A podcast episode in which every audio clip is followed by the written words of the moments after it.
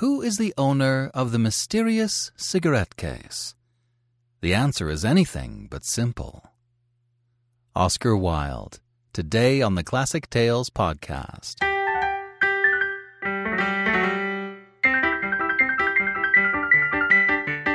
Welcome to the Classic Tales podcast. Thank you for listening. The Classic Tales podcast is listener supported. If you've enjoyed the Classic Tales over the years, please consider becoming a supporting member. Making a monthly donation really helps us to create a support flow we can count on. If you can step up with just $5 a month, that really helps us out. Go to ClassicTalesAudiobooks.com and become a monthly supporter. That's Classic Tales Audiobooks, all one word, com. You'll get a monthly code good for $8 toward any digital audiobook download as a thank you gift. It's a great deal and a great feeling. Thank you so much. And for those of you with the Classic Tales app, check out your special features for more Meditations of Marcus Aurelius.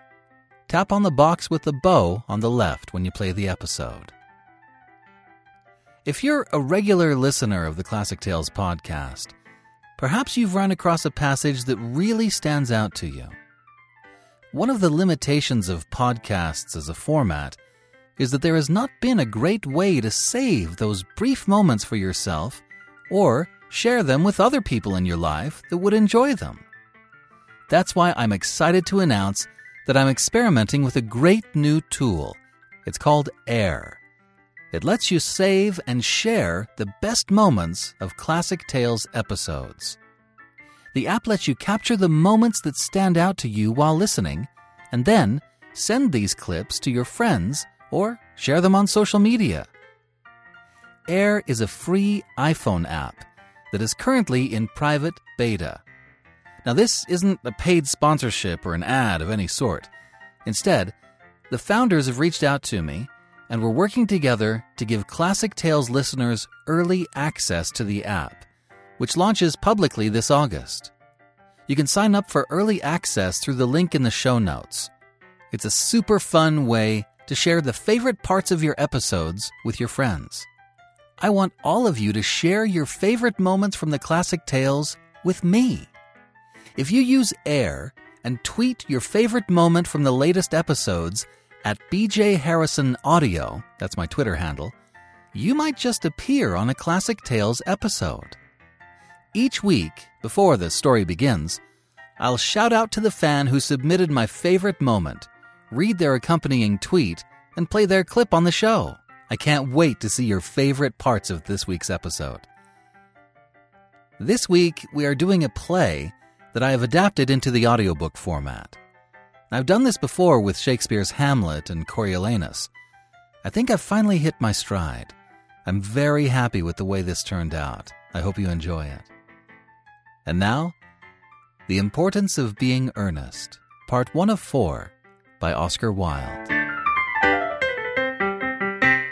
Algernon Moncrieff's flat in Half Moon Street was a rich, opulent, splendid affair which was rather interesting because Algernon Moncrieff himself was a sort of eligible bachelor who tends to run a lot, mostly because he's being chased by creditors. Algernon Moncrieff himself, a straight haired, tallish looking man with those insinuating two pieces of moustache plastered upon his upper lip, tended to be rather fast and free. In fact, that's how he was playing piano in his flat, fast and free only half paying attention to any of the notes put there by some learned scholar of music of yore. He played as fast as he could and as fun as he could. And when he finished, he turned and noticed Lane, his manservant, fussing with something. Did you hear what I was playing, Lane? asked Algernon as he reached for a cigarette. I didn't think it polite to listen, sir, Lane answered while hooding his eyes. His eyes were perpetually hooded half drawn closed with incredible, insinuating respectability. I'm sorry for that, for your sake, said Algernon. I don't play accurately. Anyone can play accurately. But I play with wonderful expression. As far as the piano is concerned, sentiment is my forte. I keep science for life. Yes, sir. And speaking of the science of life, said Algernon, getting up, have you got the cucumber sandwiches cut for Lady Bracknell? Yes, sir. Lane gestured with his respectable hand to a plate of sandwiches, which Algernon would have seen earlier if he had paid any attention. Algernon sidled up to the side of the table, and after inspecting one or two of the sandwiches and clicking his fingers together, he took two and sat down upon the sofa, the pattern of which complemented his vest very smartly, and Algernon knew it.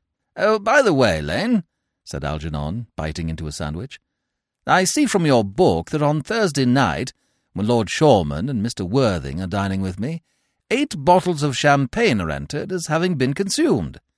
Yes, sir, eight bottles and a pint, said Lane as he folded up the serving tray. Algernon seemed to rankle at this. Why is it that at a bachelor's establishment the servants invariably drink the champagne? I ask merely for information. Lane replied with hooded respectability.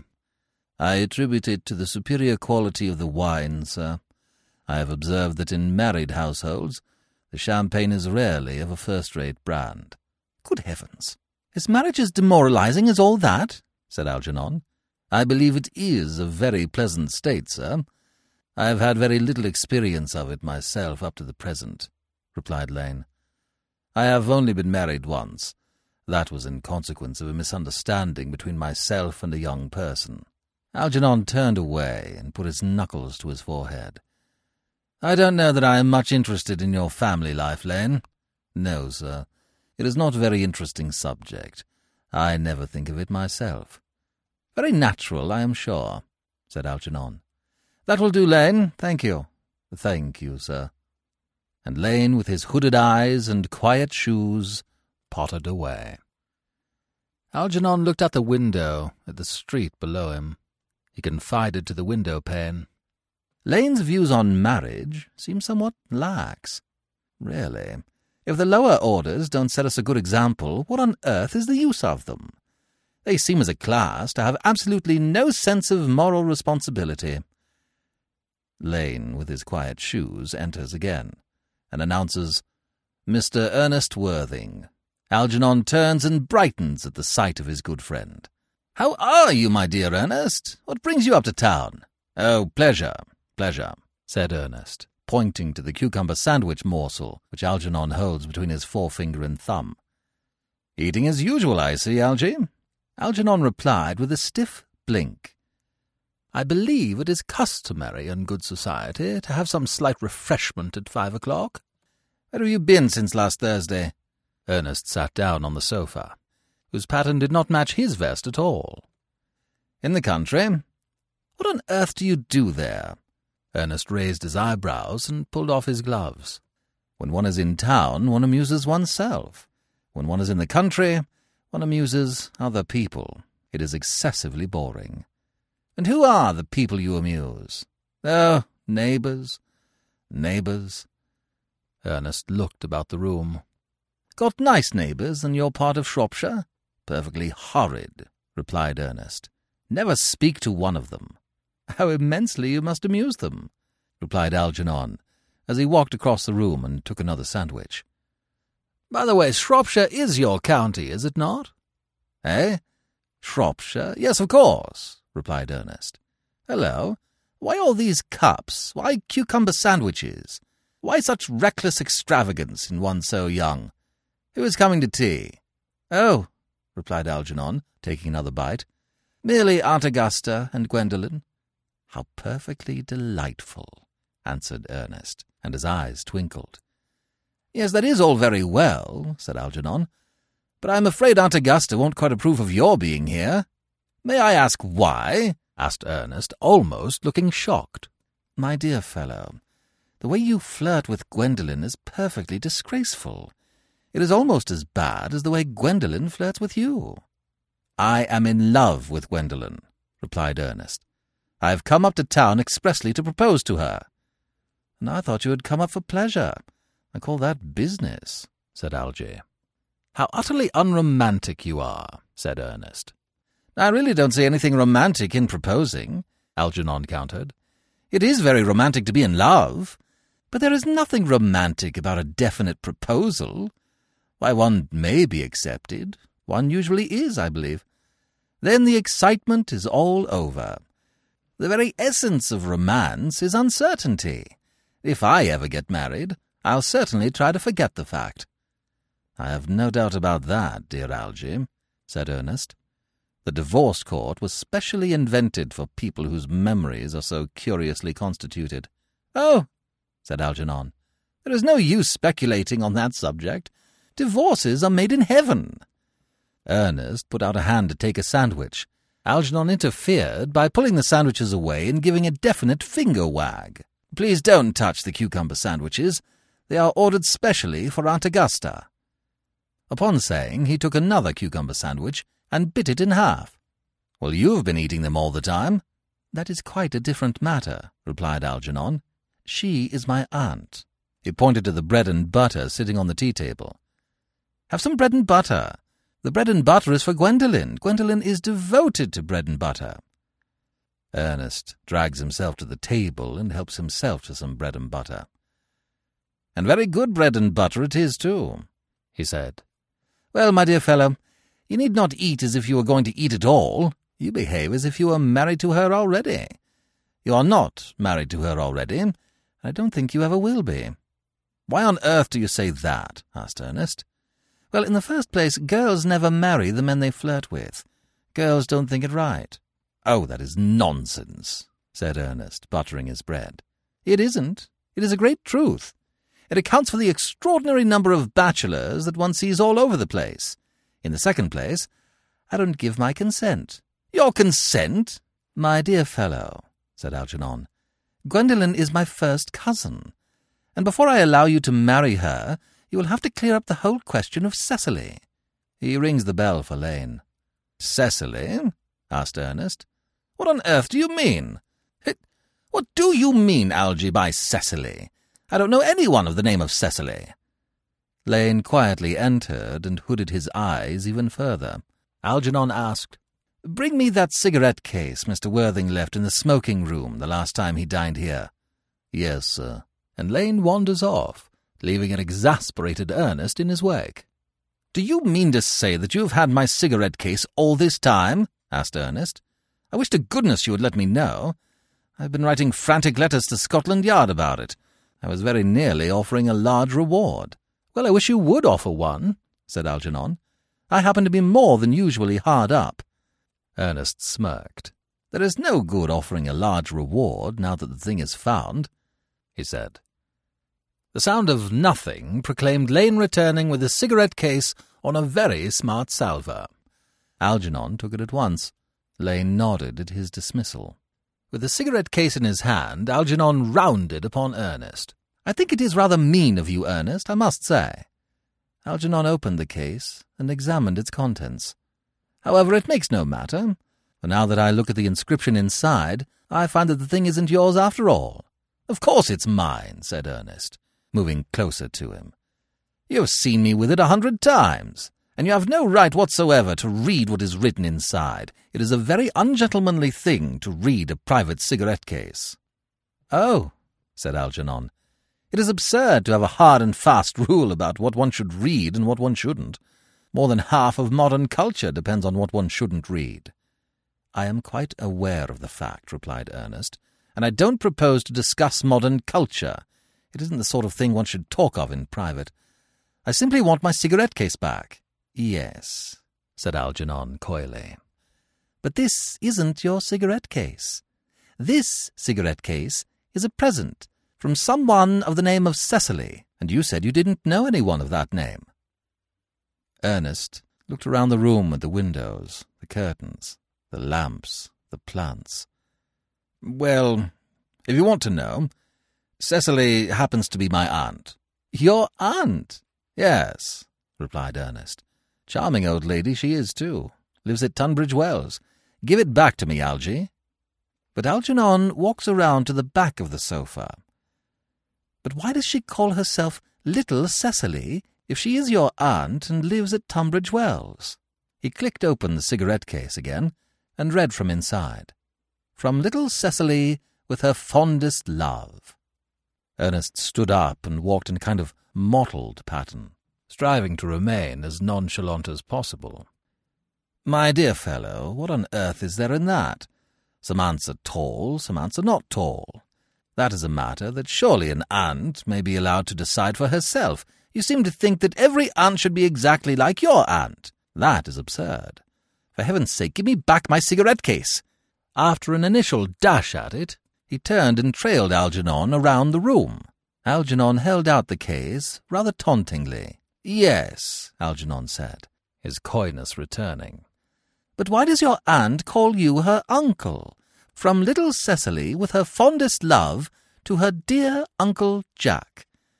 There is no objection, I admit, to an aunt being a small aunt, but why an aunt, no matter what her size may be, should call her own nephew her uncle, I can't quite make out. Besides, your name isn't Jack at all. It is Ernest. Ernest stops and strikes a bit of a pose. It isn't Ernest. It's Jack. You've always told me it was Ernest, said Algernon with widened eyes. I've introduced you to everyone as Ernest. You answer to the name of Ernest. You look as if your name was Ernest. You're the most earnest-looking person I ever saw in my life. It is perfectly absurd your saying that your name isn't Ernest. It's on your cards. Here is one of them. And he read from a snappy-looking card. Mr. Ernest Worthing, B. for the Albany.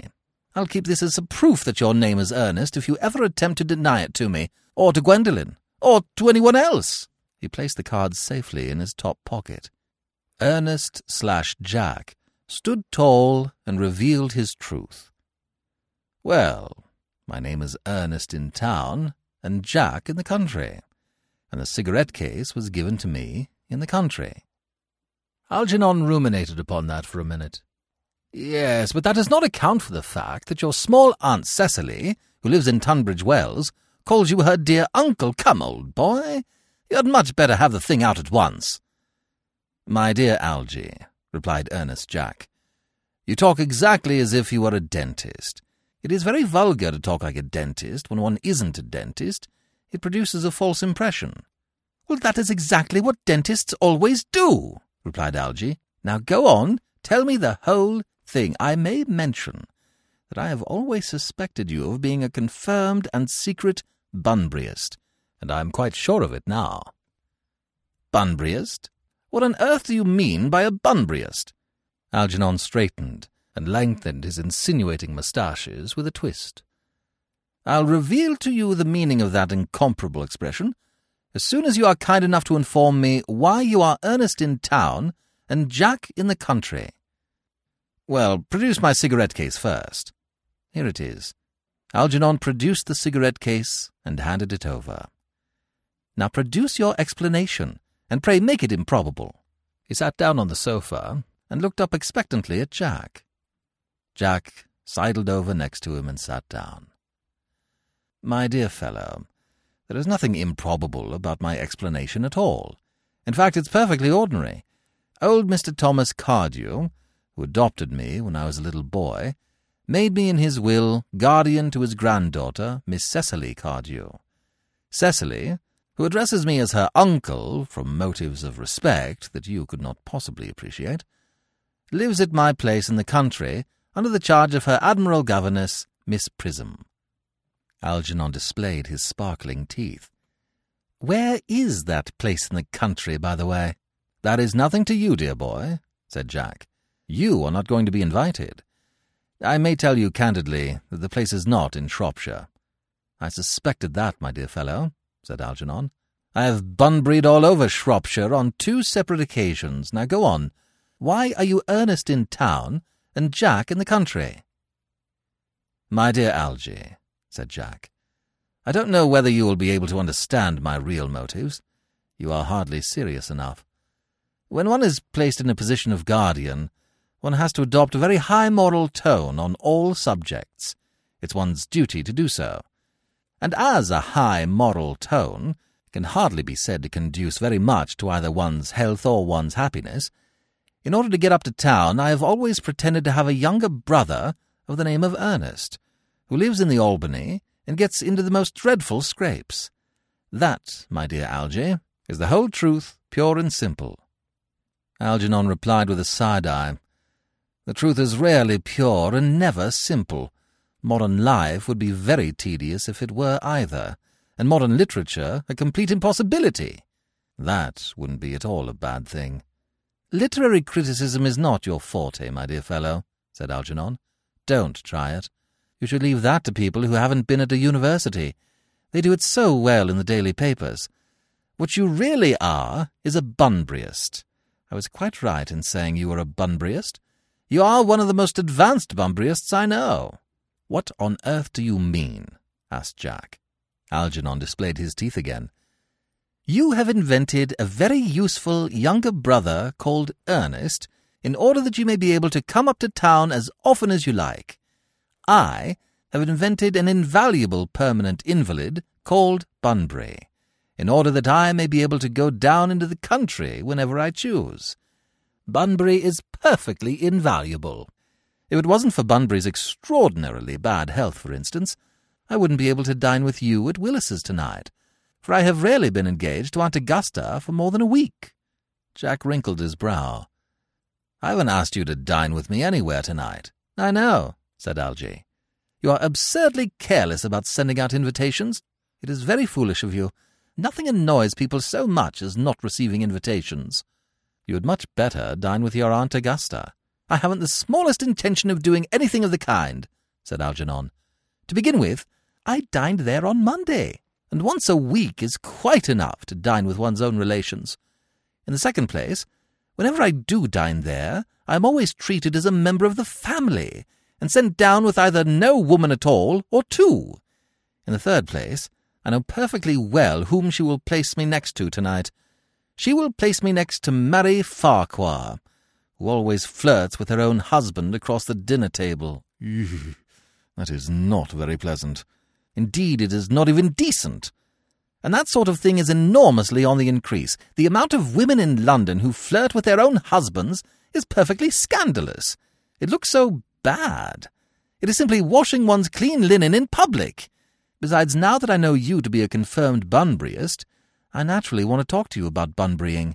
I want to tell you the rules. I am not a Bunburyist at all, replied Jack, rather indignantly. If Gwendolen accepts me, I am going to kill my brother. Indeed, I think I'll kill him in any case. Cecily is a little too much interested in him. It is rather a bore. So I'm going to get rid of Ernest and I strongly advise you to do the same with Mr. with your invalid friend who has the absurd name. Algernon presented Jack with a stiff hand that looked like it should have had a glove and a policeman on the other end of it. Nothing will induce me to part with Bunbury. And if you ever get married, which seems to me to be extremely problematic, you will be very glad to know Bunbury. A man who marries without knowing Bunbury has a very tedious time of it. That is nonsense, replied Jack. If I marry a charming girl like Gwendolen, and she is the only girl I ever saw in my life that I would marry, I certainly won't want to know Bunbury. Then your wife will, said Algernon. You don't seem to realize that in married life three is company and two is none. Jack decided to hood his eyes a bit. That, my dear young friend, is the theory that the corrupt French drama has been propounding for the last fifty years. Yes, replied Algernon and that the happy English home has proved in half the time. For heaven's sake, don't try to be cynical. It's perfectly easy to be cynical. My dear fellow, said Algernon, it isn't easy to be anything nowadays. There's such a lot of beastly competition about. An electric bell sounded, and for some reason there was something funereal about it. Ah, that must be Aunt Augusta. Only relatives or creditors ever ring in that Wagnerian manner. Now, if I get her out of the way for ten minutes, so that you can have an opportunity of proposing to Gwendolen, may I dine with you tonight at Willis's? I suppose so, if you want to, replied Jack. Yes, but you must be serious about it, said Algernon. I hate people who are not serious about meals. It is so shallow of them. Lane entered and announced Lady Bracknell and Miss Fairfax. Algernon jaunted forward to meet them. His Aunt Augusta, Lady Bracknell, was a picture of prim respectability bound together with silks and feathers. It is true that most of the feathers were engaged in a sort of frozen battle on the top of her hat, and the silks tended to reside in the area below the neck, trying to be as redundantly proper as possible. And Gwendolen, Algernon's charming cousin, was Lady Bracknell's charming daughter, whose brown eyes flashed to life upon seeing Jack, uh, Ernest. Lady Bracknell lifted her hand to be taken. Good afternoon, dear Algernon. I hope you are behaving very well. Algernon took her cold gloved fingers and kissed them. I'm feeling very well, Aunt Augusta. That's not quite the same thing. In fact, those two things rarely go together. Her eyes turned to Jack, and she gave him a slight, begrudging tip of her head. The hairs on the back of Jack's neck stood and saluted the oppressive conqueror. Algernon turned to Gwendolen. Dear me, you are smart. I am always smart. Am I not, Mr. Worthing? She turned to Ernest with a knowing smile. You're quite perfect, Miss Fairfax. Oh, I hope I am not that, Gwendolen replied. It would leave no room for developments, and I intend to develop in many directions. She walked past Jack with a smoky eye, and led him to the corner where they sat together. I'm sorry if we were a little late, Algernon, said Lady Bracknell, but I was obliged to call on dear Lady Harbury. I hadn't been there since her poor husband's death. I never saw a woman so altered. She looks quite twenty years younger. And now I'll have a cup of tea and one of those nice cucumber sandwiches you promised me. Certainly, Aunt Augusta said Algernon as he walked over to the tea table. Won't you come and sit here, Gwendolen? Thanks, mamma. I'm quite comfortable where I am, replied Gwendolen from the corner. Algernon, after surreptitiously brushing off the crumbs from a plate, suddenly stood up in horror. Good heavens, Lane! Why are there no cucumber sandwiches? I ordered them specially. There were no cucumbers in the market this morning, sir. I went down twice. No cucumbers? No, sir, not even for ready money. Algernon walked up to him and looked him straight in the eye. A certain electricity passed between them. That will do, Lane. Thank you. Thank you, sir. And Lane, though not a little disgraced, quietly and respectably left the room. I am greatly distressed, Aunt Augusta, about there being no cucumbers, not even for ready money, said Algernon. It really makes no matter, Algernon. I had some crumpets with Lady Harbury, who seems to be living entirely for pleasure now. I hear her hair has turned quite gold from grief, said Algernon. It certainly has changed its colour. From what cause, I, of course, cannot say. Algernon offers her some tea from the table. Lady Bracknell receives it with her gloved hands. Thank you. I've quite a treat for you tonight, Algernon. I'm going to send you down with Mary Farquhar. She's such a nice woman and so attentive to her husband. It's delightful to watch them. I am afraid, Aunt Augusta, I shall have to give up the pleasure of dining with you tonight after all, said Algernon through apologetic teeth. Lady Bracknell, however, was not having it. I hope not, Algernon. It would put my table completely out. Your uncle would have to dine upstairs. Fortunately, he is accustomed to that. Algernon begins his Bunbury regimen. It is a great bore, and I need hardly say a terrible disappointment to me. But the fact is, I have just had a telegram to say that my poor friend Bunbury is very ill again. He exchanged a furtive, knowing glance with Jack. They seem to think I should be with him. It is very strange, said Lady Bracknell. This Mr. Bunbury seems to suffer from curiously bad health. Yes, poor Bunbury is a dreadful invalid, said Algernon, touching his fingertips with concern. Well, I must say, Algernon, that I think it is high time that Mr. Bunbury made up his mind whether he was going to live or to die.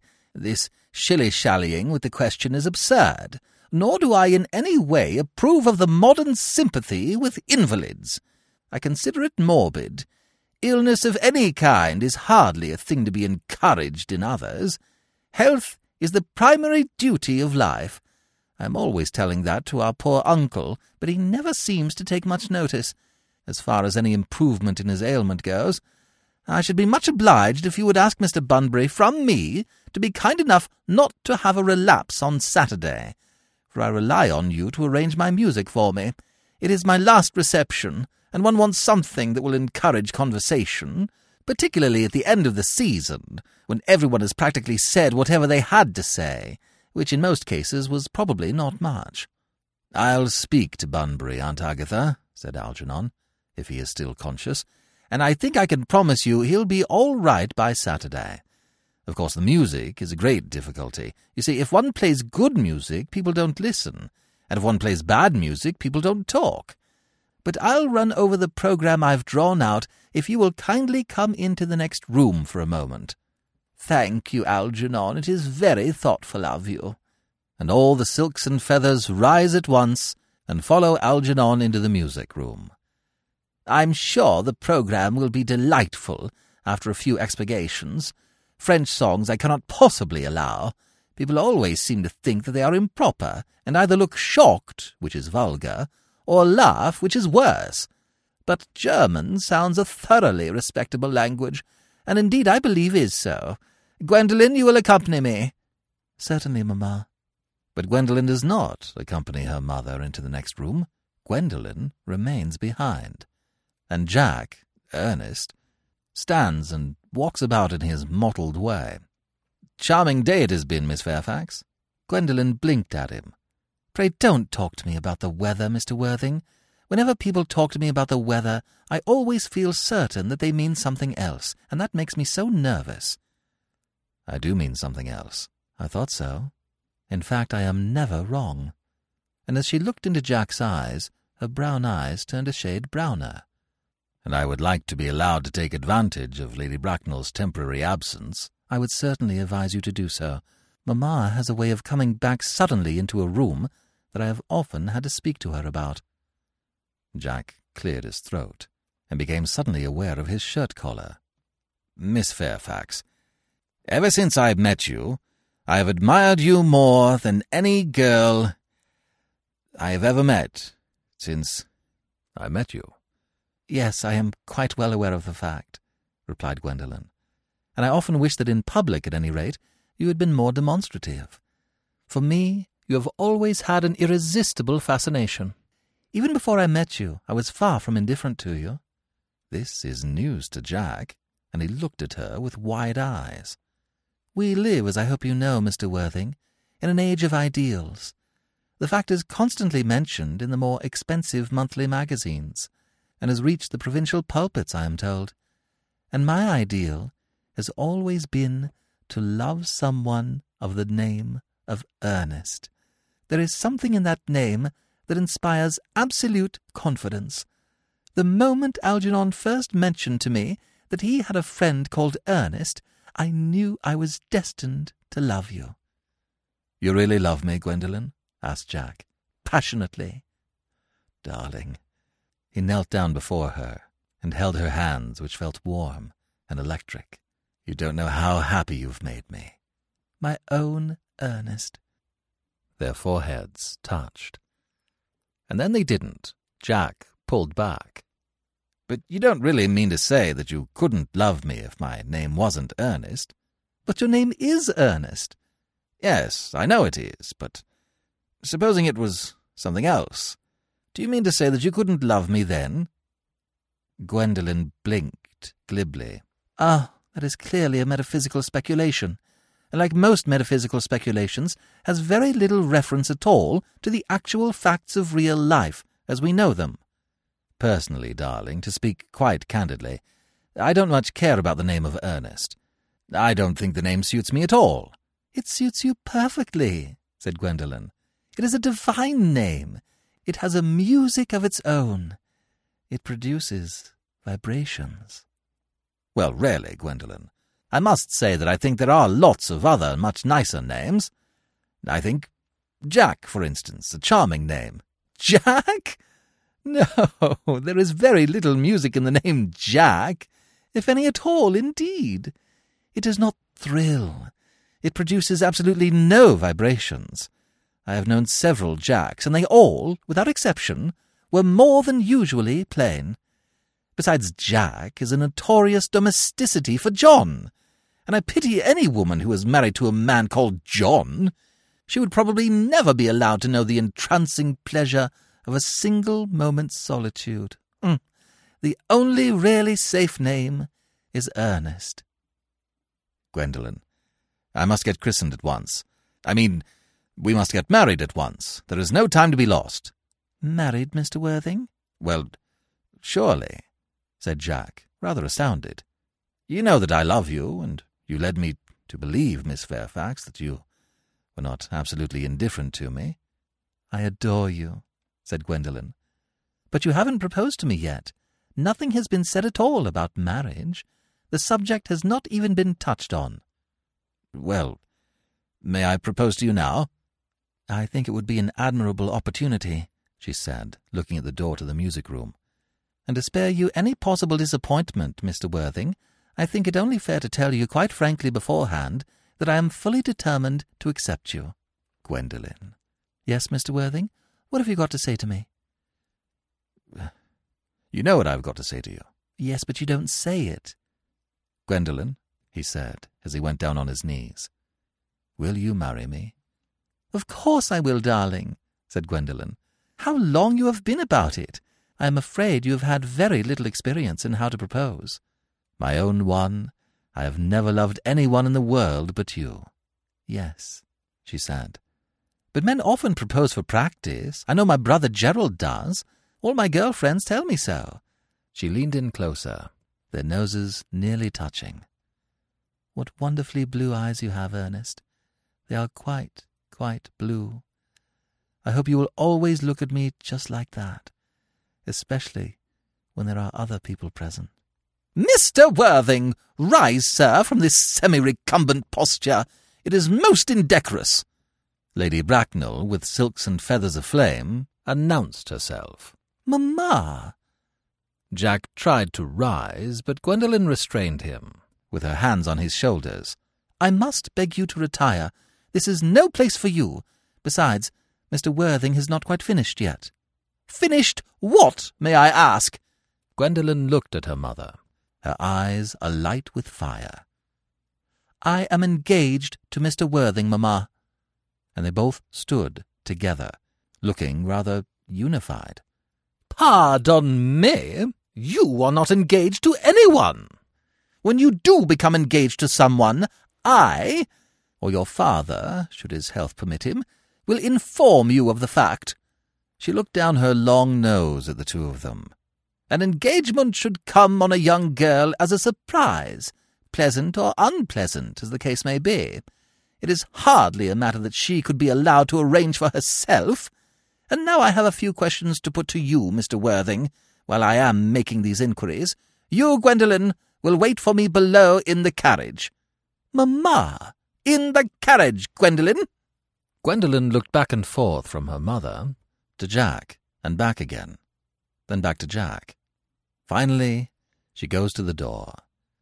She turns back and while Lady Bracknell is arranging a chair to look more like a throne, she and Jack blow kisses at each other. Hearing a surreptitious and suspicious noise, Lady Bracknell perks up. Gwendolen, the carriage! Yes, mamma. And Gwendolen took a long look at Jack, and then left. Lady Bracknell looked up from her throne. You can take a seat, Mr. Worthing. She produced a notebook and pencil from her pocket. The pencil looked as if it had been sharpened by a razor. Thank you, Lady Bracknell. I prefer standing, said Jack. Lady Bracknell looked at the pencil tip and found it perfect. I feel I am bound to tell you that you are not down on my list of eligible young men, although I have the same list as the dear Duchess of Bolton has. We work together, in fact. However, I am quite ready to enter your name should your answers be what a really affectionate mother requires. Hmm. Do you smoke? Well, yes, I must admit I smoke, replied Jack. I am glad to hear it, said Lady Bracknell. A man should always have an occupation of some kind. There are far too many idle men in London as it is. How old are you? Twenty-nine. A very good age to be married at, she said. I have always been of opinion that a man who desires to get married should know either everything or nothing. Which do you know? Jack, after a pause, during which he ran through a dozen different answers in his head, replied, I know nothing, Lady Bracknell. I am pleased to hear it, she said. I do not approve of anything that tampers with natural ignorance. Ignorance is like a delicate exotic fruit. Touch it, and the bloom is gone. The whole theory of modern education is radically unsound. Fortunately, in England at any rate, education produces no effect whatsoever. If it did, it would prove a serious danger to the upper classes, and probably lead to acts of violence in Grosvenor Square. What is your income? Between seven and eight thousand a year, Jack said without blinking. The clouds seemed to disperse a bit above Lady Bracknell's head at that. She made a note in her book. In land or in investments? In investments chiefly. That is satisfactory, said Lady Bracknell. What, between the duties expected of one during one's lifetime and the duties exacted from one after one's death, land has ceased to be either a profit or a pleasure. It gives one position and prevents one from keeping it up. That's all that can be said about land. Jack spoke up at this. I have a country house, with some land, of course, attached to it. About fifteen hundred acres, I believe. But I don't depend on that for my real income. In fact, as far as I can make out, the poachers are the only people who make anything out of it. A country house? said Lady Bracknell, sitting up straighter. How many bedrooms? Well, that point can be cleared up afterwards. You have a townhouse, I hope? A girl with a simple, unspoiled nature like Gwendolen could hardly be expected to reside in the country. Well, I own a house in Belgrave Square, but it is let by the year to Lady Bloxham, Jack replied. Of course, I can get it back whenever I like at six months' notice. Lady Bloxham? I don't know her. Oh, she goes about very little. She is a lady considerably advanced in years. Ah, said Lady Bracknell. Nowadays, that is no guarantee of respectability of character. What number in Belgrave Square? 149. Lady Bracknell shook her head. The unfashionable side. She made another note in her book. I thought there was something. However, that could easily be altered. Do you mean the fashion or the side? Both, if necessary, I presume. What are your politics? Well, I'm afraid I really have none. I am a liberal unionist. Oh, they count as Tories. They dine with us, she said. Or come in the evening, at any rate. Now to minor matters. Are your parents living? I have lost both my parents. Lady Bracknell, who was already sitting up incredibly straight as she conducted this interrogation, sat up even straighter. To lose one parent, Mr. Worthing, may be regarded as a misfortune. To lose both looks like carelessness. Who was your father? He was evidently a man of some wealth. Was he born in what the radical papers call the purple of commerce, or did he rise from the ranks of the aristocracy? Jack looked at the floor. I'm afraid I really don't know. Then he met her eye. The fact is, Lady Bracknell, I said I had lost my parents. It would be nearer to the truth to say that my parents seem to have lost me. I don't actually know who I am by birth. I was. Well, I was found. Found? The late Mr. Thomas Cardew, Jack continued, an old gentleman of a very charitable and kindly disposition, found me and gave me the name of Worthing because he happened to have a first-class ticket for Worthing in his pocket at the time. Worthing is a place in Sussex. It is a seaside resort. Where did the charitable gentleman who had a first-class ticket for this seaside resort find you? In a handbag. a handbag? Yes, Lady Bracknell. I was in a handbag. Jack's face seemed to slump a bit as he described. A somewhat large, black, leather handbag with handles to it. An ordinary handbag, in fact. In what locality did this Mr. James or Thomas Cardew come across this ordinary handbag? In the cloakroom at Victoria Station. It was given to him in mistake for his own. The cloakroom at Victoria Station? Yes, the Brighton line. The line is immaterial, Mr. Worthing. I confess I feel somewhat bewildered by what you have told me. To be born, or at any rate bred, in a handbag, whether it has handles or not, seems to me to display a contempt for the ordinary decencies of family life that reminds one of the worst excesses of the French Revolution. And I presume you know what that unfortunate movement led to. As for the particular locality in which the handbag was found, a cloakroom at a railway station might serve to conceal a social indiscretion. Has probably, indeed, been used for that purpose before now, but it could hardly be regarded as an assured basis for a recognized position in good society. Jack, who looked as if he were gazing into a fiery furnace and about to tip in himself, asked, May I ask you, then, what you would advise me to do? I need hardly say I would do anything in the world to ensure Gwendolen's happiness. Lady Bracknell flared her nostrils. I would strongly advise you, Mr. Worthing, to try and acquire some relations as soon as possible, and to make a definite effort to produce at any rate one parent of either sex before the season is quite over. Well, I don't see how I could possibly manage to do that, said Jack. I can produce the handbag at any moment. It is in my dressing room at home. I really think that should satisfy you, Lady Bracknell. Me, sir?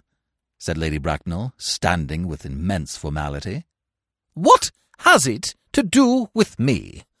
You can hardly imagine that I and Lord Bracknell would dream of allowing our only daughter, a girl brought up with the utmost care, to marry into a cloakroom and form an alliance with a parcel.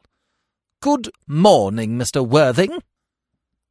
And Lady Bracknell swept out in a breeze of majestic indignation, while behind her a single remnant of a feather fluttered to the floor. This is B.J. Harrison. I hope you have enjoyed this unabridged production of The Importance of Being Earnest, Part 1 of 4 by Oscar Wilde. If you have enjoyed this book, please consider becoming a supporting member of the Classic Tales at classictalesaudiobooks.com. You'll find many ways of supporting us, starting at only $5 a month. Each donation comes with a monthly thank you code for expanding your classic audiobook library. Please become a member today. Thank you for joining me today and allowing classic literature to awaken your better self. Please join me every week and we'll rediscover the greatest stories ever put to paper.